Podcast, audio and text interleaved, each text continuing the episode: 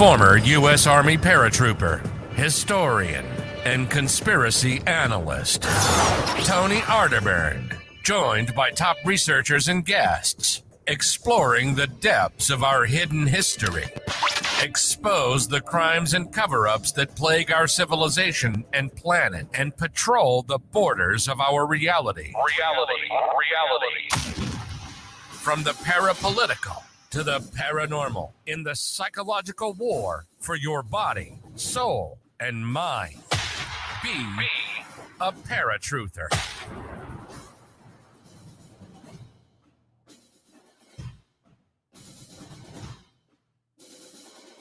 Hey, folks, welcome to Paratruther. This is Tony Arterburn. Episode number two. I tell you what, I just finished a great episode with my friend Chris Graves. We went over the opening chapter after the biography in Behold a Pale Horse, written by William Cooper. There is a uh, chapter called Silent Weapons for Quiet Wars. And uh, it's based off of a document that was found in an IBM copier in 1986. And it was dated May 1st, 1979. There's lots of mystery surrounding the document. Is it real? It's a technical manual on human enslavement. Um, but really interesting and uh, you know, surrounding especially the times that we're in. And you know, this happens to be the day that the Georgia Guidestones were blown up. So, so much there and, and, a lot happening. And I thought it was a great conversation. But uh, just to warn you all, I, I got to the end of the show and I'm loading it up and I had one edit to do. And I realized that for every once in a while, uh, it will make this uh, program, StreamYard, will just kick off my microphone and it uses like another microphone. And there's no, it doesn't show me anywhere that it's doing that so I'm hearing myself, you know, I see my RODECaster lighting up, everything's fine. So you don't get the best audio version of me. It's um, not something that usually ha- I did it once other time I was hosting for David Knight of all things. And uh, it just it it just does that. And there's unless I have a producer telling me, but uh, Chris could hear me fine, so he wasn't concerned. And anyway, uh, it was a great show any, either way, and Chris will be back for more. So I hope you enjoy it. Uh, this is uh, again one of those one of those glitches, and you got to roll with it as a broadcaster, as a podcaster. So uh, I know you guys will understand it. Not my usual uh, quality, but uh, but the content's cool, and it was a great conversation. Exactly what I wanted with this podcast, which was uh, just conversations and not worrying about the time. I love live radio. I love the Arterburn radio transmission. I love uh, the challenge of live.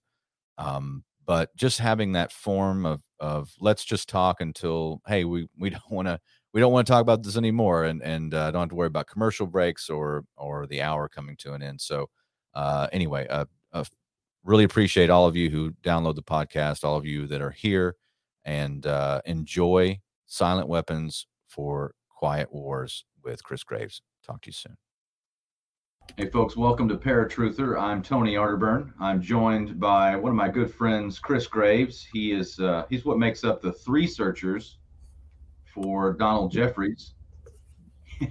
the other the other researchers being Peter Sekosh and Bob Wilson, and uh, Chris and I have have spent a lot of time texting and going back and forth. He's uh, he finds hidden gems, and I said, "Hey, Chris, why don't we why don't we do a podcast where we just break down and dissect uh, the opening chapter, not the biography of Behold a Pale Horse, but the opening salvo of info uh, in that book uh, written by William Cooper, and it's Silent Weapons for Quiet Wars. Now, uh, Chris, I know you know this background, but I wanted to go over a little bit for the audience.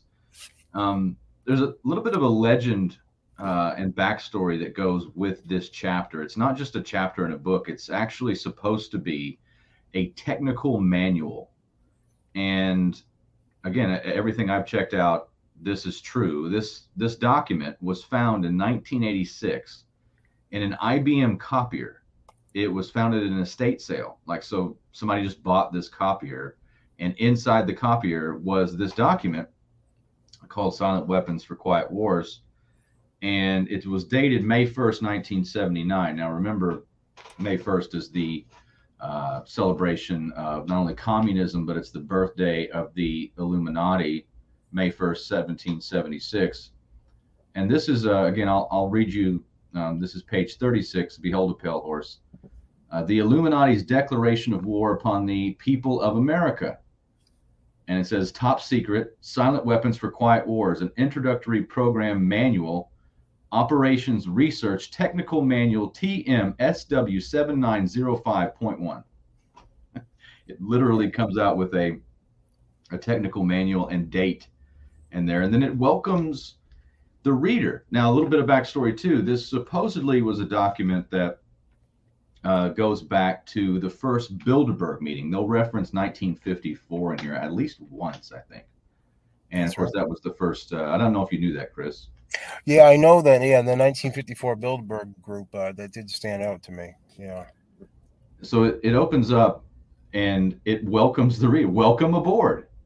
This publication marks the 25th anniversary of the Third World War, called the Quiet War, being conducted using subjective biological warfare fought with silent weapons. This book contains an introductory description on this war, its strategies, and its weaponry. May 1979 and again we'll uh, we'll go over uh, not the entire i can't read the entire chapter but there's i took snippets out and i wanted to uh, to talk to you chris you know just have a conversation. This is what paratruth is all about just a little bit of uh, there's no time constraints it's not live radio and we can go over uh, I don't know, whatever you're thinking brother. Um and by the way welcome to the show. I, I brought you in but i didn't welcome you. Thank you. It's, um, it's an honor to be here with you sir. Uh, great to have you, my friend. Uh, so you did some research. I saw the links that you sent, and you know, it's uh, this chapter you get from everything from the Wu Tang Clan. I mean, also through hip hop. Of course, Behold a Pale Horse uh, was the m- most read book in prison for many, many years. I don't know. I'm sure it's still one of the biggest ones. Um, it's huge. Yeah but yeah, there's so many there's so many references to it. When you actually when you sent me one of the links, just looking up silent weapons for quiet wars, it brings you to a Wikipedia page. Um, it's the debut album by American hip hop group Killarmy. It was released on August 5th, 1997 through Wu Tang Priority Records, right? Yeah. So, also, yeah, he was a. Uh, yeah, apparently uh, Mr. Cooper was a uh, a big hit with not only the uh, hip hop of the 80s and 90s, those groups, but also the punk rock scene as well. And there were many songs that were uh, based on either Bill's work or Bill himself. Yeah, I remember that from reading uh, Mark Jacobson's book, uh, Pale Horse Rider, and yeah, just fascinating. Yeah. Just the the cross cultural um, influence that Bill Cooper had and especially like the like you wouldn't think, but it's big big into hip hop and just creating that uh, that phrase, you know, silent weapons, quiet wars. It really sticks out. It, yeah. it makes you think about what is this, and then you go through this chapter, and again, you know, there was uh, supposedly some uh, further uh, technical manuals that were found with it, like uh, mathematical references and things. I almost like electrical diagrams because if you go through the chapter it it's weird like it, it does read technically and then it goes into explaining well i'll go through in a second but like it starts with the uh, concept of energy yes. you read something i saw it, all those yeah. and it, it, boggled my mind too it, had something one of the uh, rothschilds actually uh, is in it too um, and he has like a whole theory on uh, you know, basically stealing um, the public's energy. And he goes, Yeah, oh, I know exactly what you mean. Like the diagrams, it's like a, uh, I, you almost feel kind of like, like evil just like looking at it or reading some of it. Right.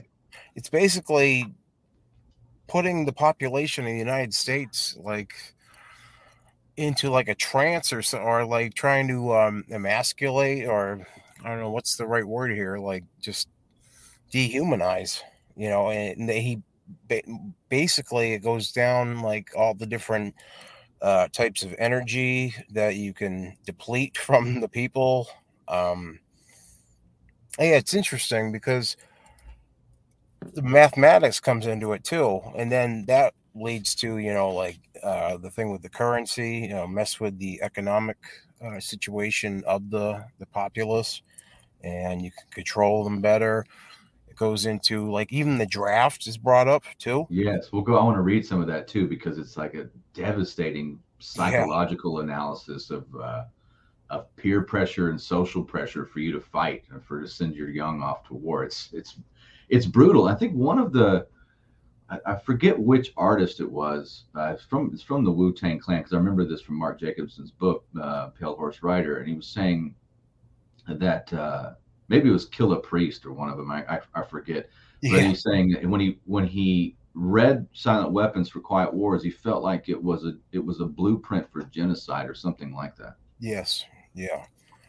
And that's the way. And look, this is the so the opening you know, obviously it welcome it welcomes the reader. So it's you're assuming that the person is a a Bilderberg attendee. Yeah. And then it's the like know, security. Someone in the know. yeah, security. It is patently impossible to discuss social engineering or the automation of society, i.e., the engineering of social automation systems, silent weapons, on a national or worldwide scale without implying extensive objectives of social control and the destruction of human life i.e., slavery and genocide.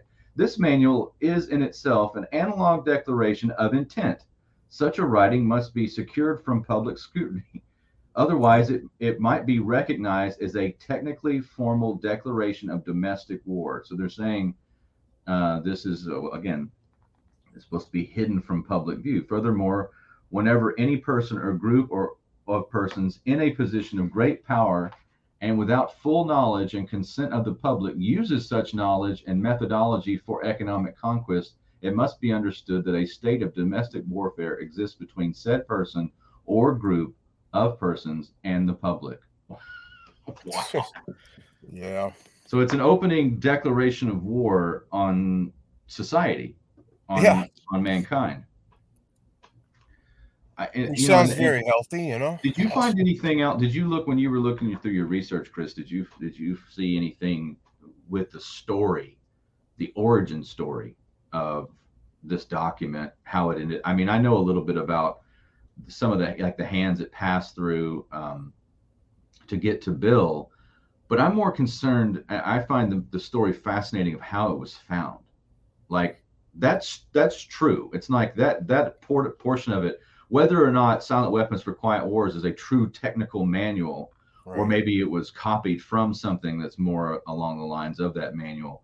But it really was founded in, in from everything I could find, it was found in a copier machine. Yeah, nowhere near the date of like it's May first, nineteen seventy nine, and just happened to be found in a copier in nineteen eighty six. Yeah, yeah. It, I mean, whether it's a uh, a hoax or not, uh, it kind of uh, it's kind of spot on with uh, where society has gone since you know since 1954 um that's a yeah. that's a good observation yeah i mean so we haven't are we more free or less free? Are we more secure or less secure? Uh, you know do we have more opportunity or less opportunity? Are we are we dumbed down or are we enlightened? I mean you think about our ancestors going back two or three generations yeah. um, I mean, could we could we solve the same problems that they solved? I don't know. That's the thing. Yeah, everyone thinks like, oh, we're so advanced now, but you take away all the fancy gadgets and the technology and everything that we have now. Do people really know how to do basic, you know, simple things? You know, like the tools or and whatnot. I mean, without being like, oh, I got to look at YouTube video to tell me how to, uh, you know, change a tire, you know, especially the generation now, you know, I, I think they'd just be, uh, people would be lost. I mean, without the cell phone, especially, you know, or the internet. Yeah. We're supposed to have flying cars and uh, space travel. And instead we have, uh, monitoring apps that take pictures of your food.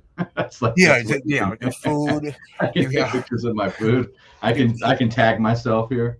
Yeah, you have uh, candy video games on your phone. I mean, yeah, real beneficial stuff, you know.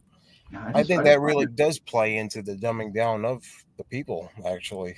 You know, yeah, the, and this this kind of goes back to what I discuss a lot. You know, like I tell people all the time, like it, everything that you're watching, like if you're looking at your current reality, everything that we're seeing roll out the two words that always stick out to me are on purpose. Like this yep. is this is not a, history is not an accident. Reality is not an accident. You know, there is a plan uh, behind things, and um, social you know, engineering. Yeah, social engineering. If you apply silent weapons for quiet wars, you it makes a lot of sense. Uh, historical introduction. This is the next one of the next uh, paragraphs.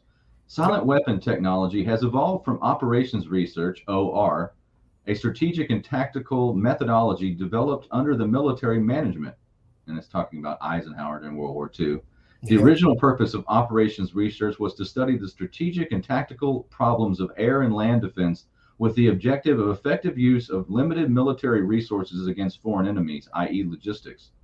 It was soon recognized that those in positions of power, the Council on Foreign Relations, that the same methods might be useful for total totally controlling a society, but better tools were necessary. Social engineering, the analysis and automation of society, requires the correlation of great amounts of constantly changing economic information, data. So, a high speed computerized data processing system was necessary, which could race ahead of society and predict when society would arrive for capitulation. Yeah. You know what's interesting about this too? Like, it's it's written in this language that is devoid of prose or emotion. It really, yeah. If you've ever read technical manuals in the military, like I have, it has this same kind of cadence. So somebody, whoever was wrote this, or again, and if it's if a hoax or not, yeah, yeah, it, it, it, has some validity with it being a, a manual. They did their homework. If it was a hoax, you know, they got everything down like you were saying. It is absolutely b- bizarre, and I'm I'm glad you're I'm glad you're here. This is one of those.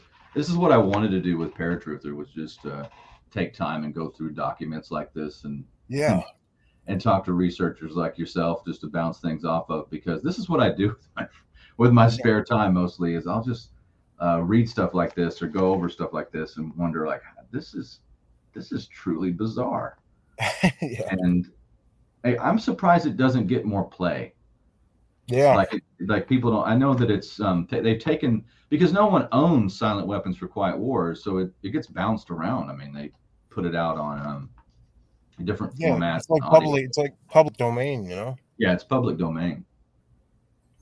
Uh, let's see. Um, political introduction. In 1954, it was re- well recognized by those in positions of authority that it was only a matter of time, only a few decades, before the general public would be able to grasp and upset the cradle of power. For the very elements of the new silent weapon technology were as accessible for a public utopia as they were for providing a private utopia. Oh, that's interesting. The yeah. issue of primary concern, that of dominance, revolved around the subject of the energy sciences. And this is where you get into uh, and they they're talking about energy way beyond like yeah. electricity or they're you know petroleum uh, coal that's not really what they're talking about no not at all it it it really i mean it ties directly into currency and they're thinking in meta almost metaphysical uh, wavelengths i think yeah, and then it goes into how you can control even more, like with the um, the economic, you know, tools like uh, they basically it says paper. You know, they don't even say you know money or dollars or whatever. You know.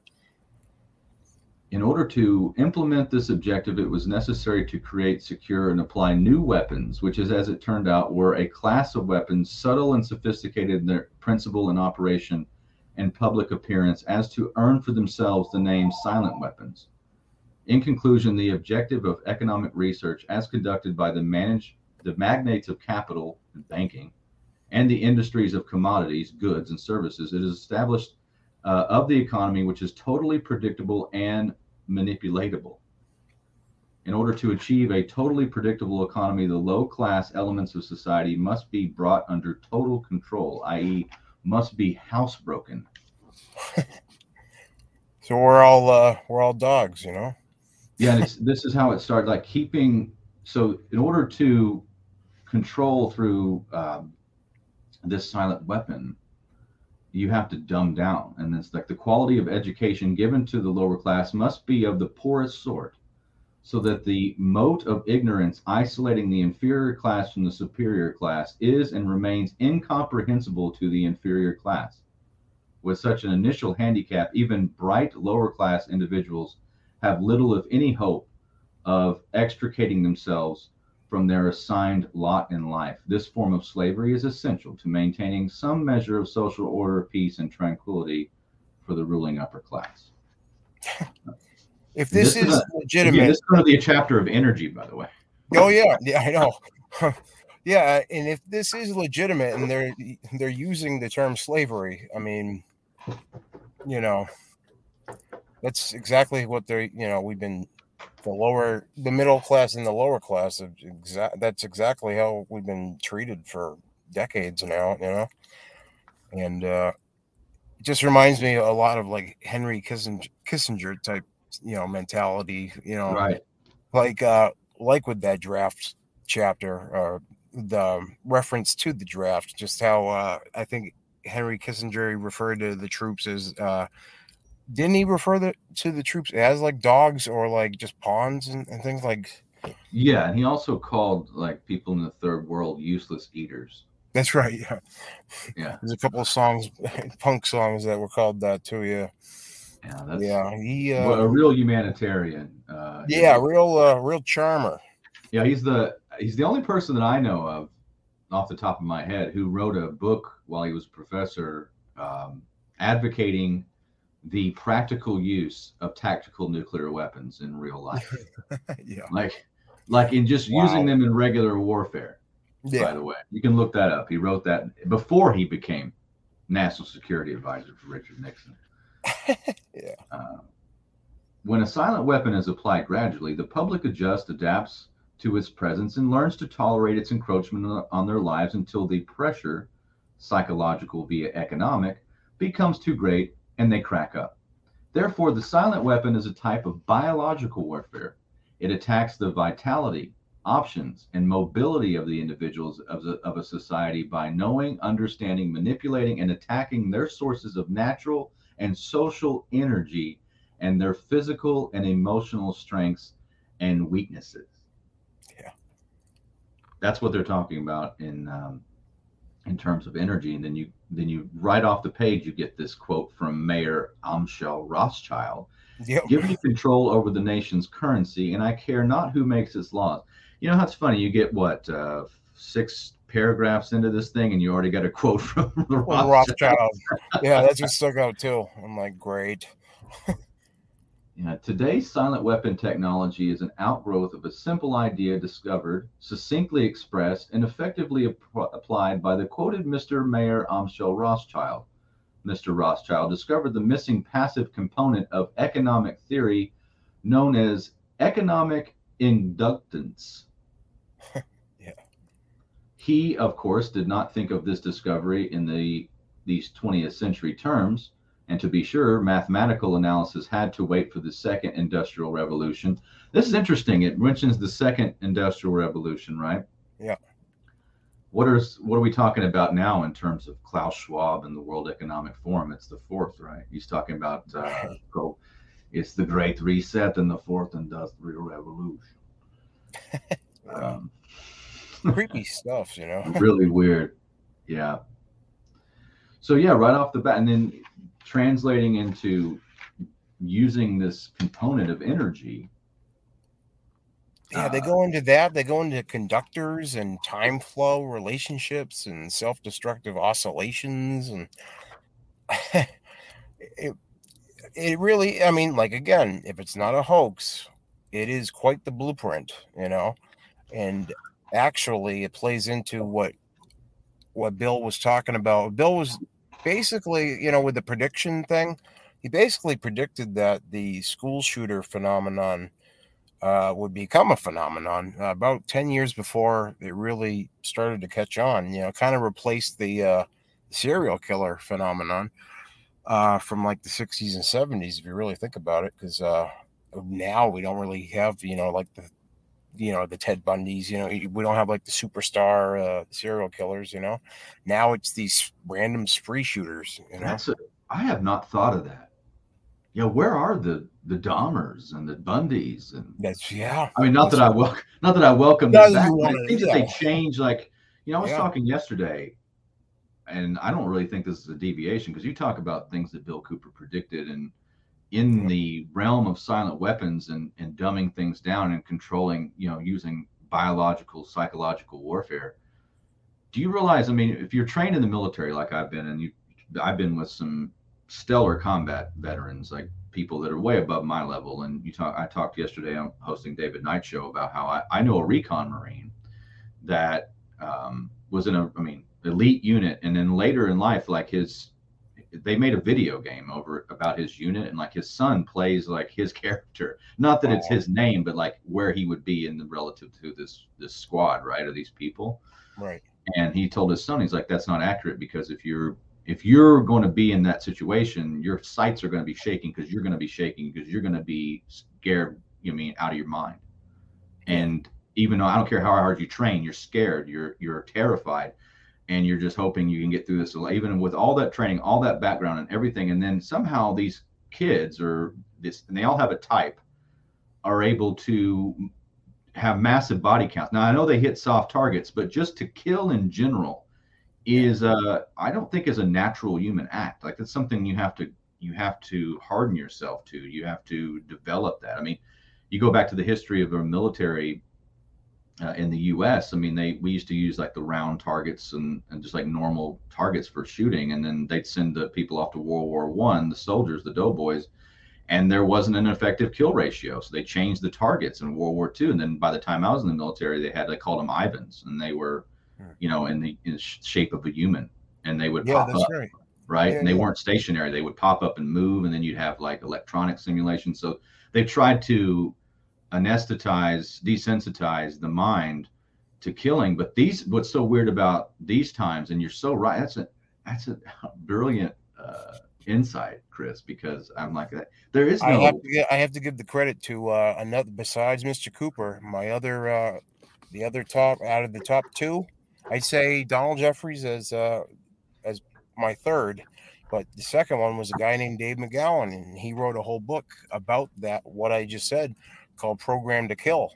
And he actually was, he had the belief that um, the serial killer phenomenon was, um, was basically uh, engineered.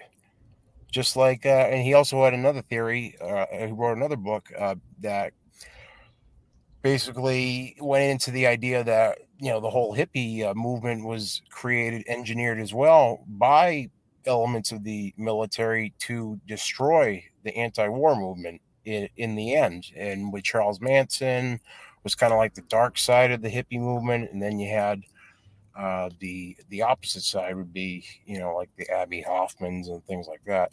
Um, but yeah, it wasn't my theory. Believe me, when I thought about it though, and then when you pair it with Mr. Cooper predicting the school shooter thing, I think Dave McGowan actually did mention that once too. He, go, he goes, Isn't it weird how we don't have serial killers anymore like these superstars? They kind of just went away. And now you got these random spree shooters that just pop up everywhere. And it was like one replaced the other.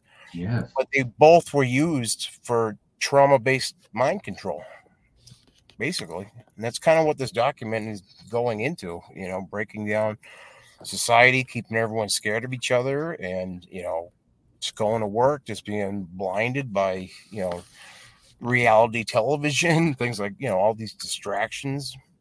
That's a great insight. And yeah, I'm uh, just talking about that, thinking about this document in 1979. Yeah. Something else happened today um, that we didn't mention, which is somebody bombed the Georgia Guidestones, which were that's right. I wanted to do a show with you. We'll do that hopefully soon on the year 1979 because I wanted to like take years in history and then reverse engineer the conspiracy from them because oh, I was wow. talking to the author James Perloff who wrote Truth is a Lonely Warrior and this was about like last year. And he and I, he just happened to bring up 1979 and he's like, very important year. I was like, I think the same thing because there was so much stuff that came out of that. And, you know, whether you're talking about terrorism or the beginning of uh, Al Qaeda and, and uh, Tim Osman, which is Osama bin Laden, but the uh, Georgia the Georgia Guidestones, Saddam, right? Exactly yep. right. The Georgia Guidestones come out in 1979, and uh, right. I can't confirm this. It looks like I mean they may be demolishing the rest of them. I, I, don't know. I have to confirm that, but I I saw that on a Twitter thread, and again, you, you never know how reliable that is, but. Um, I mean, somebody somebody blew it up. I mean, somebody literally blew it up, and I, I tweeted out. I was like, uh, you know, and, and, again, this is just a question, um, but I said, this uh, is Ted Turner going to be able to, uh, to, to channel the ghost of RC Christian to, to see if there's a, a, a continuable warranty on this thing? Yeah, it's funny. It's like the whole deal about the the guidestones is they repeat the phrase "make room for leave room for nature," right? Right. And I'm like, well, now we leave room for more nature because you park those stupid guidestones, you know, telling that we should get rid of 95% of the humanity. You know, you think about uh, Ted Turner is always talking about reducing the population. I don't know what it is about people when they get a certain amount of income. They, I don't know if you get a card in the mail, you become a member of the depopulation club, or yeah, you would um, think that they w- would want as many, you know, uh, slaves or you know peasants as possible because uh, you know if you got all the money but you only got like 100 people still alive what does it matter? your money's not really going to matter that much if you don't have anybody to like serve you you know yeah they don't think of people as a resource um, let's see all all of mathematical theory developed in the study of one energy system e.g uh, mechanics, electronics, etc., can be immediately applied applied to the study of another energy system, economics. So they list this again. This is um, there's I mean this is really apt too because everything flows through our system of fiat currency, the fake money, the I mean monopoly money controlled by monopolists in real time, being able to create some. This is a our Federal Reserve is like you know there's many people that link uh, the Babylonian money magic. I mean, like going back to ancient times, you know, to the Tower of Babel and Nimrod and the Rothschilds. Actually, um, I don't know if they say this publicly, but they um, see themselves as descendants of Nimrod, which is you know the Tower of Babel and the um, and I as a soldier in northern Iraq, I supposedly went to Nimrod's palace in right. some of the ancient ruins. Uh, but yeah, they think that they harken back to that and uh, they probably do because this is like the, the achievement of creating this economic alchemy. Like that's what they were looking for. Although you know the philosopher's stone and even people like Isaac Newton were looking for like formulas to create. You know, uh, that's what you know alchemy is. Uh, the uh, getting gold from base metals. You know. Right. Right. In this this chapter is Mr. Rothschild's energy discovery what Mr. Rothschild had discovered was the basic principle of power, influence, and control over people as applied to economics. That principle is when you assume the appearance of power, people soon give it to you. Mr. Rothschild had discovered the that currency or deposit loan amounts had the required appearance of power that could be used to induce people uh, into surrendering their real wealth in exchange for the promise of greater wealth. They would put up real collateral in exchange for a loan of promissory notes. Mr. Rothschild found that he could issue more notes than he had backing for, so long as he had someone's stock of gold as a persuader to show for his credentials or to his customers. Yeah, again, just starting out with the economic part of it, and then as we've seen, like this is uh, released in supposedly 79 and the year I was born.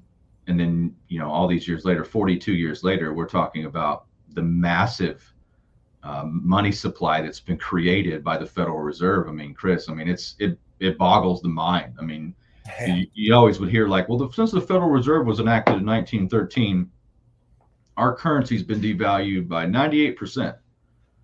Yes, that's true. But then you look at the accelerating rate of that devaluation, and I mean, you can just look at the year 2000. The total debt of the U.S. was five trillion. So, like from the founding of the country until the year 2000, five trillion. Yeah. That's how long it took to get to that number. Now we're at 30 trillion. Yeah. There's not really a balance there. I'm not seeing. That, so think about think about that accelerate because like once you get to this point, it becomes I mean, yeah. the numbers are just um, again staggering. I think uh, you know I can't I can't really back this up, but I have a sneaking suspicion that September 11th, 2001 had something to do with that that bump up to uh, 30 trillion that we're facing now. Just because oh, it was like they just could just print the money, like you know, with um, with W, you know, just uh, unlimited war budget, you know. I think that plays into it. And then you got like um, you said, what uh, it was uh five five trillion by 2000, and yet the Pentagon loses 2.3 trillion. But and Then, yeah, and we don't hear anything else about it you know, because the day before 9-11. I, I bring that up all the time because yep. I think it's one of those watershed moments in history where Donald Rumsfeld, the day before 9-11, is getting up before the press corps and said, "We can't track 2.3 trillion dollars." Yeah, and, you and know, then people don't understand what, part what of the, trillion is either. It, oh yeah, I know. And guess what part of the uh, the Pentagon got hit? The accounting office, where they were auditing right. that. Yep, that's right. But none of that's you know, nothing to see here, folks. You know. and this is where you get to that uh, portion where you you mentioned the paper inductor. Yeah. Uh, in this structure, credit, presented as a pure element called currency in quotations, has the appearance of capital, but it is in fact negative capital. Hence, it has the appearance of service, but it is in fact indebtedness or debt. It is therefore an economic inductance instead of an economic capacitance. And if balanced in no other way, will be balanced by the negation of population, war, and genocide. The total goods and services represent real capital called the gross national product, and currency may be printed up to this level and still represent economic capacitance. But currency printed beyond this level is subtractive represents the introduction of economic inductance and constitutes notes of indebtedness.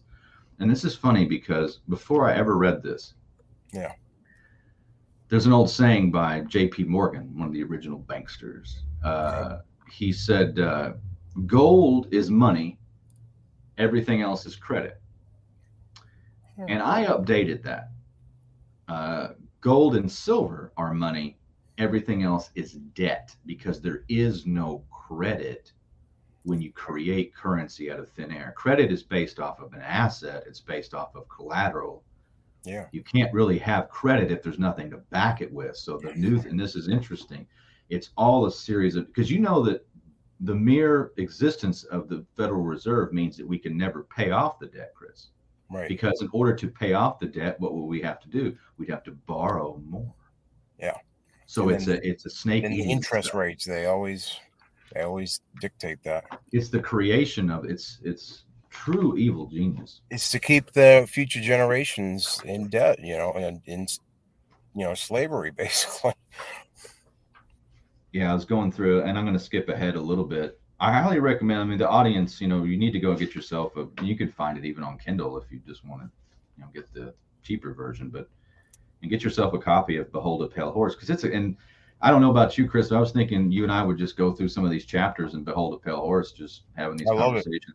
Um, yeah, I we got it. like report from Iron Mountain and a bunch of documents that. Uh, yeah, everybody talks about too. Yeah, Bill, uh, Mr. Cooper was all about the uh, the Iron Mountain report too. Yeah, there's a, it's a treasure trove, and it's an interesting book. You know, it's um, I think Barnes and Noble they call it bath and they keep it behind the counter. Yeah, people it's the most stolen book. It was, yeah. That it had that distinction for a little while too, besides the prison thing. yeah, it, it does. It has a, it has a lot of reputations. Um, but you know what is the weirdest thing is that with all of that um, theft of the book, it was a huge like it was a bestseller. It was a huge seller, and yet Bill had uh, a real hard time staying afloat. You know, even with his newspaper that he had um, for a while, that he was paying to keep, uh, you know, printed and everything. It's just, uh, it just goes to show you, you know, he, you know, he was a man of integrity, and uh, he didn't get rich off the book, you know. No, he never did. That says a lot to me, you know. And the fact that he's no longer alive either. I mean, that adds a lot of credibility too. You know? Yeah, and in, in future podcasts too, I want to talk.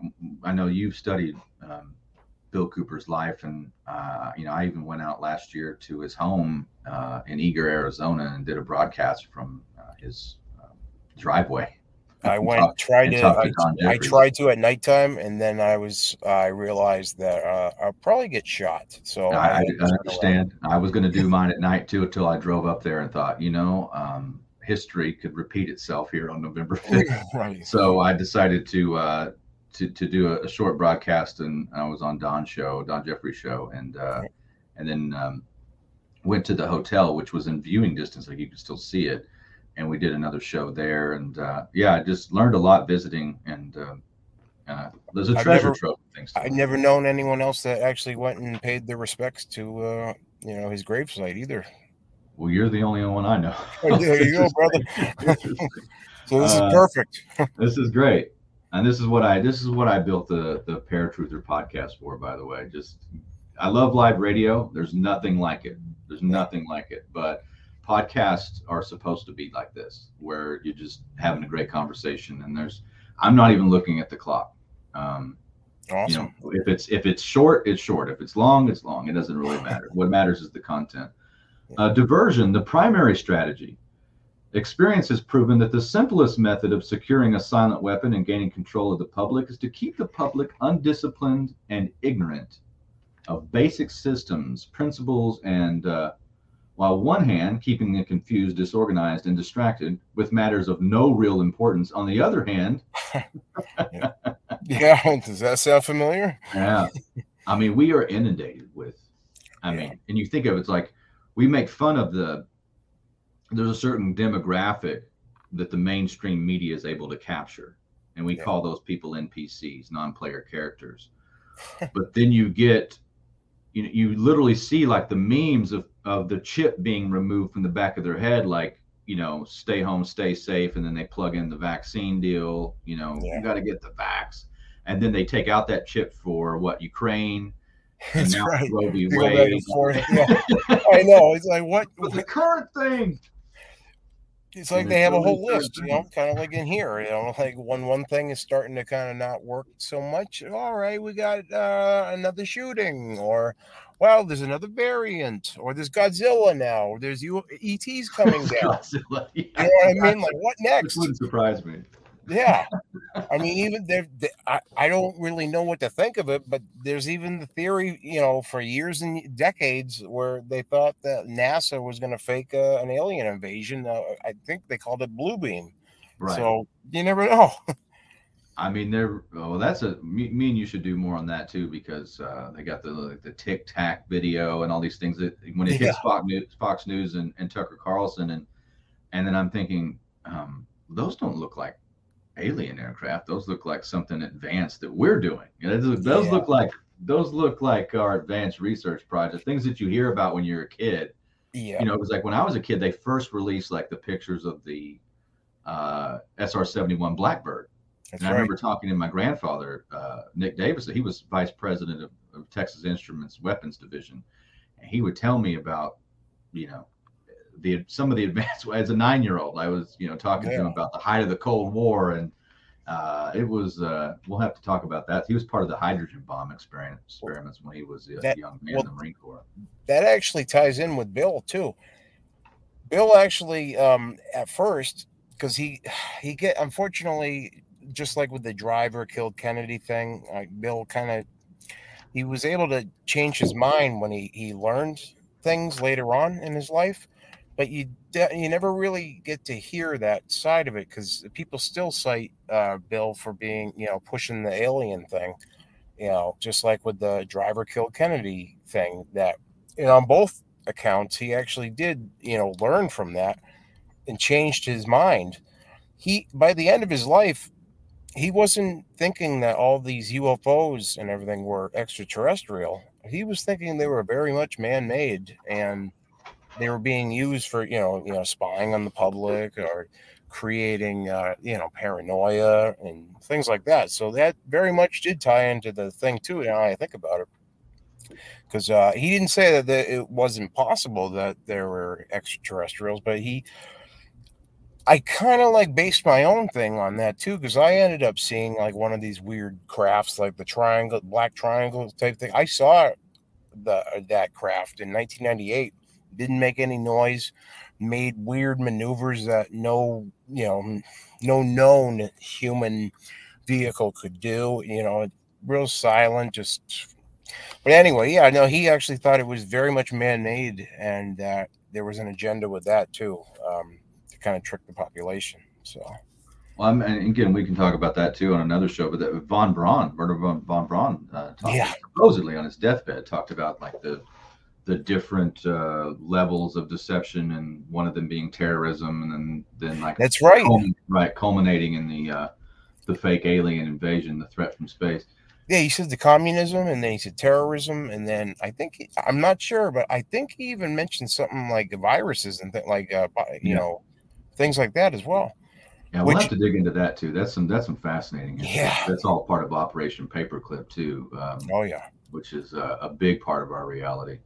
Um, uh, this is achieved again. This is the uh, diversion, the primary strategy. This is achieved by disengaging their minds, sabotaging their mental activities, providing a low quality program of public education in mathematics, logic, systems, and design and economics and discouraging technical creativity. Number two, engaging their emotions, increasing their self indulgence and their indulgence in emotional and physical activities by A, an unrelenting emotional affrontations and attacks, mental and emotional rape by way of constant barrage of sex, violence, and wars in the media, especially the TV and the newspapers. B, giving them what they desire in excess, junk food for thought, and depriving them of what they really need. Number three, rewriting history and law and subjecting the public to the deviant creation, thus being able to shift their thinking from personal needs to highly fabricated outside priorities. Wow. Yeah. Think about that. Think about that. Being able to shrink their thinking from personal needs to highly fabricated outside priorities. That sounds like everything in our society. It's the current thing. I'm for the current thing. Yeah. You know, screaming. Have you seen some of the videos of the the, the like the libs of TikTok and people losing their minds after the Supreme Court said, well, you know, we'll leave it to the states. We were I guess that's our our bad. You know, sorry about the 60 million aborted. We're going to overturn Roe, I guess you know, you guys handle it, and then nothing really changed immediately. Yeah, nothing. And nothing. Some some stuff will change somewhat in, in some of the more conservative states, but these uh, the people on TikTok and libs there. I mean, just I had one one video of just some lady screaming, and I'm thinking, yeah, for my own peace of mind, my own mental stability, when TikTok became a thing, I swore I would never look into what whatever yeah because i just don't care anymore like when it comes to these trends and everything because like we were talking about like it's just distractions and it doesn't mean anything. And people are doing really horrible horrible stuff on these uh, social media platforms to get you know the attention and all that and it, it's the biggest distraction. So you know the powers that be if that was a part of their plan then bravo Well, it's uh, all part of division. We're all supposed to be at each other's throats, divide and conquer. 100%. That's what yeah. this is. I mean, uh, I don't believe that history is a series of accidents. I don't think we're all just bumping into each other. And you know, I mean, that's what that's what court historians think. Right. I think that that history they give it. You know, even Nixon talked about that. Give history a nudge. You know, he talked about opening China, and I really think that's what we are witnessing. Like there's DV like there's certain parts of history that are natural. I think that history has cycles. Like we talk about a fourth turning and about every 80 years there's a big upheaval in society because you can take it and go 80 years back and it's World War II. 80 years from that is the Civil War. 80 years from that's the American Revolution. It's about 80 to 100 years of the life of a person and society changes dramatically. Yeah. But I think they know that, and I think that they have think tanks doing scenarios and probably, you know, they're they're doing they're war gaming out cause and effect. So a lot of these conspiracies or whatever you want to call them, false flags or manufactured events might be to deviate the stream of history itself, like you would dam a river. You know? Yeah, exactly. Yeah, right. And people like Mr. Cooper would study these these things that you just mentioned, and that's how you know he even said, "I didn't have a crystal ball, folks. I'm just studying like the patterns, you know, of, of history of." You know, when whenever he would be right about something, he'd be like, "I don't have a crystal ball. I'm just I'm going by the patterns here." And yeah, you're right. I mean, if you even think about just the regular wars in general, like the, besides the 80 year gap, if you think about it, we average uh, a, major war uh, every 20 years. And I'm pretty sure that was uh, Fletcher Prouty of all people. I think he, now correct me if I'm wrong. I, am you, you would probably know this. Yeah, have you ever heard the thing where Fletcher Prouty's talking about how he was providing security in like right after World War II? And it was like Chiang Kai-shek and it was Roosevelt, Churchill, and they're all having all these world leaders were having this one like kind of secretive but not really kind of meeting. And he was uh, one of the security uh, in charge of that. And he overheard that all these um, from here on in, because of the nuclear situation, and apparently all you know the real powers that be, they're even behind you know Churchill and you know Stalin and all them. The real powers that be got nervous when the nuclear thing came up, and they it was decided that any eh, that any war from here on in would only be fought in third world countries every 20 years and there'd be no clear victor. Have, have you come across that? I've heard that before.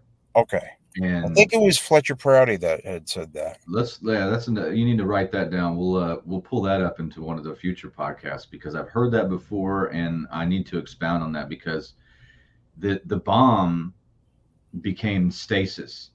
Like that's why we haven't had World War Three in the terms of way we think of war, like you know World War One and Two. Right. That's because you know you go back somebody like Einstein. They asked him. Um, yeah, you're gonna say weapons, that quote. Yeah. yeah, yeah. What kind of weapons will be used for World War Three? Is like I don't know, but World War Four will be stuck, fought sticks with sticks and stones. stones. Yep. And so, I mean, this is how. Again, there's like pressure valves that are released through these proxy wars, and that's what's so concerning about now. Like people and leaders have become so corrupt and so dumbed down, and you wonder like where does the control end and the politician begin like where are the controllers how how far removed i mean is there any degree of separation from the planners and i don't know it seems to me like there's a level of entropy from our ruling elite like i'm talking about the people you don't see because you're yeah. talking about long-term plans for world domination these are like generations in the making and it's oh, just yeah. like any other thing. Like you see a family business and like two or three generate or even two generations, and it'll yeah. be, you know, failing. And I don't know if they know what they're doing. Like we look at what's happening with NATO and Russia, and I mean, they think they might just get a proxy war or a, or a cold war. What they might get is a nuclear holocaust, and that's what worries me because I I don't think that I don't have such respect for our ruling elite that I think that they're like. Uh, super villains or I, I, think that they're more like um, just degenerates with a lot of money. I mean, sociopaths. Yeah, exactly. They're sociopaths. Like they're they're not special and they're not God Almighty, and they make mistakes they're just fallible. I mean, they're you take them out of their you remove them from their power structure, and they're pathetic. I mean, they're pathetic with it, but right. it, but uh, you see what I'm getting at too. Is like, oh yeah. Um, and then you read stuff like this, and you realize they have to keep us stupid. They have to keep us at each other's throats. Like they have to keep us distracted with things that don't matter. Like most of the stuff that you're programmed to think about when you're a young man, it, when you get to be an adult, you go, wait a minute, why did I care about that when I was a teenager or in my 20s? I wasted all those years, you know, and no one's really counseling on you, you on that. Right. You're like you're on this prescribed path to be like uh, something Mike Tyson said once. It's like old too soon, smart too late. Well, that's the same way. What they don't teach, uh, you know, teenagers about, you know, they just they'll just send them a, a, credit card on their 18th birthday without telling them the dangers of it, you know. And then usually a young kid is going to be like, "Ooh, I can buy anything I want." Then they're in debt for a few years and they're trying to climb their way out and everything. You know, it's all it's all engineered. listen, listen to this, and this has to do with uh, the condition that that the elite, the, the people that put together silent weapons for quiet wars, it's called the artificial womb. Mm. From the time a person leaves its mother's womb, its every effort is directed toward building, maintaining, and withdrawing into artificial wombs various sorts of substitute, substitute protective devices or shells. The objective of these artificial wombs is to provide a stable environment for both stable and unstable activity, to provide a shelter for the evolutionary process of growth and maturity, i.e., survival, to provide security from freedom, and to provide defense protect, defensive protection for offensive activity. This is equally true of both the general public and the elite. However, there is a definite difference in the way each of these classes go about the solution of problems. And this is, again, that's a reference to um, the elite wants you in that artificial womb, like the artificial, they want you uh, bogged down in the unreal, right? The things that don't matter, like, or engaged in things that don't matter. Like, if you think you're in a struggle, it's like what did Hillary Clinton call it? It's like the the politics of meanings. People need meaning. Like yeah, you know, the even they go back to the to Homer, who you know the author of the Iliad, and uh, says all men need the gods. Like everybody, people need a cause. They need something outside of themselves, and um, they force you into either you know these enclaves of artificial womb, or they force you into uh, causes that aren't real, like the politics of the, the, the politics of uh, or or whatever what did she call it? The uh, the politics of meaning yeah. Uh summary would know right? Yeah. So the people hire the politicians so that they can one obtain security without managing it two obtain action without thinking about it three inflict theft injury and death upon others without having to contemplate either life or death Four, avoid responsibility for their own intentions. Five, obtain the benefits of reality and science without exerting themselves in the discipline or facing or learning either of these things. To give the politicians the power to create and manage a war machine, too. And then again, it talks about all the things that they give um, the politicians the power to do. Provide the survival of the, na- the nation, i.e., womb. Prevent encroachment of anything upon the nation or womb destroy the enemy who threatens the nation womb, destroy those citizens of their own country who do not conform for the sake of stability of the nation womb. Let's read this again. Number four, destroy those citizens of their own country who do not conform for the sake of the stability of the nation or womb. Does that remind you this last year, last 18 months? Now you got, I mean, we're all in this together. Why are you being so selfish? Joe right. Biden said, um, "Get the backs. Get the back. I'm sick and tired of y'all. Sick and tired." And y'all. I'm sick and tired of people like him. yeah, that's all I could think of when he, you know, when he was coming out and saying, you know, those things. We're getting towards the end of uh, getting towards the end of this uh, this little chapter, and then I want to fast forward to uh, to talk a little bit about what they what they mentioned of the draft Oh, yep. And uh, Bill Cooper reads this in the in the audio version of Behold a Pale Horse. He doesn't do like I. He doesn't read the whole thing. Right. He takes excerpts. Uh, but I wanted to read a little bit about this uh, this concept of, of the draft as military service. This is even listed in Silent Weapons for Quiet Wars, which is interesting because you know even Bill Cooper talked about this, but you know in, in his time you're looking at the Desert Storm, yeah. and he was like, You're willing to go send your sons off thousands of miles over into the desert to die, but not to protect liberty at home. Like that's frowned upon. Like you're think of as you're thought of as a kook or you're not patriotic. You mean uh, it is uh, it is interesting, like the the dichotomy there. Uh, few efforts of human behavior modification are more remarkable or more effective than that of the socio-military institution known as the draft. A primary pur- purpose of the draft or other institutions is to instill by intimidation in the young males of a society the uncritical conviction that the government is omnipotent. Uh, he is soon taught that a prayer is slow to reverse what a bullet can do in an instant. Thus, a man trained in a religious environment for 18 years of his life can, by this instrument of government, be broken down, be purged of his fantasies and delusions in a matter of mere months. Once that conviction is instilled, all else becomes easy to instill, replacing God with the state. Yep. Even more interesting is the process by which a young man's parents, who purportedly love him, can be induced to send him off to his death. Although the scope of this work will not allow the matter to be expanded in full detail, that's interesting. Nevertheless, a course overview will be possible and can serve to reveal those factors which must be included in some numerical form in a computer analysis of social and war systems. And this is how this thing reads. It's like you said, it's like a it's like a blueprint for death. Yeah. Sick. and then it breaks down. So the last the last few pages of Silent Weapons, folks, uh, it breaks down the place of who enforces their um, who, enforces this system, who enforces the silent weapons, and it comes down to to us. We enforce it. Yeah.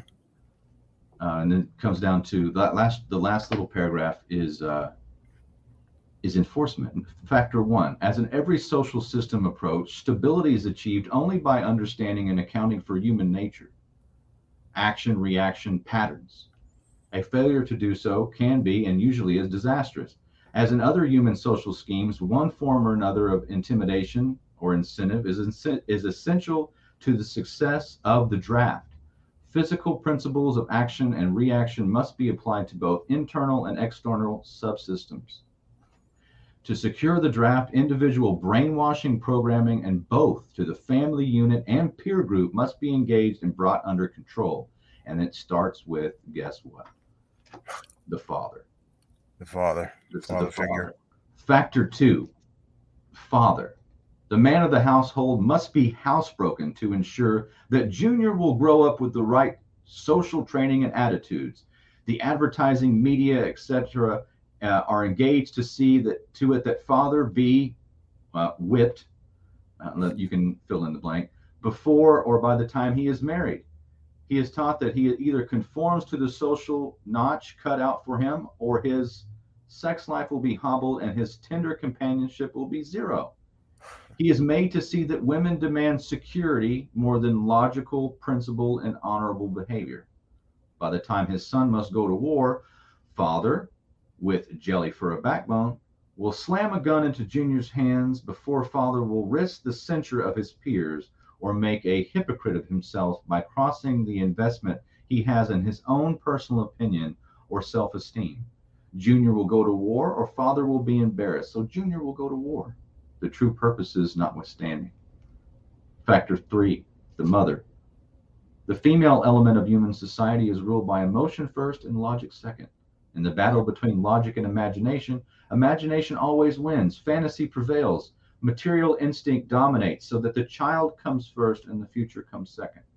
A woman with a newborn baby is too starry eyed to see a wealthy man's cannon fodder or a cheap source of slave labor.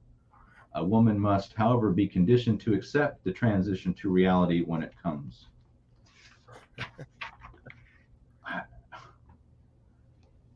and again, it even lists. Um, again, you go. out. This is you got to read this last chapter, folks. It even mentions Ritalin. yep. Yeah, Ritalin can speed the transition for the child. Uh, factor four, junior. The emotional pressure for sus- for self-preservation during the time of war and self-serving attitude of the common herd that have an uh, option to avoid the battlefield. If junior can be persuaded to go, all of the pressure finally necessary to propel Johnny off to war. The quiet blackmailings of him are the threats of no sacrifice, no friends, no glory, no girlfriends. And then I'll, I'll skip over uh, I'll skip over sister, but we'll talk about the last little bit is cattle. Factor six. Those who will not use their brains are no better off than those who have no brains. And so this mindless school of jellyfish, father, mother, son, and daughter, become useless beasts of burdens or trainers of the same. Have you seen um, the table of strategies at like towards the end there? Yes. That, you want to read some? Yeah, if you don't mind. No, um, go right ahead. Okay. Um, the table of strategies. It says uh, do this to get this. It's like two categories. It's like do this and then to get this. It says keep the public ignorant, which means less public organization. Maintain access to control points for feedback.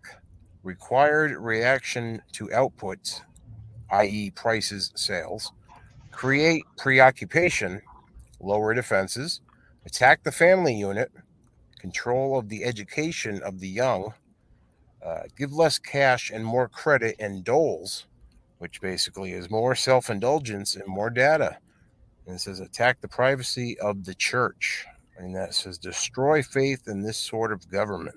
Social conformity, computer programming simplicity, minimize the tax protest, maximize uh, maximum economic data, minimum enforcement problems, stabilize the consent, simplicity coefficients, tighten control of variables, simple computer input data, greater predictability, establish boundary conditions, problem simplicity, solutions of differential and difference a difference equations, proper timing, less data shift and blurring, maximize control, minimum resistance to control, and finally, collapse of currency, which destroy the faith of the American people in each other. Evil, creepy stuff.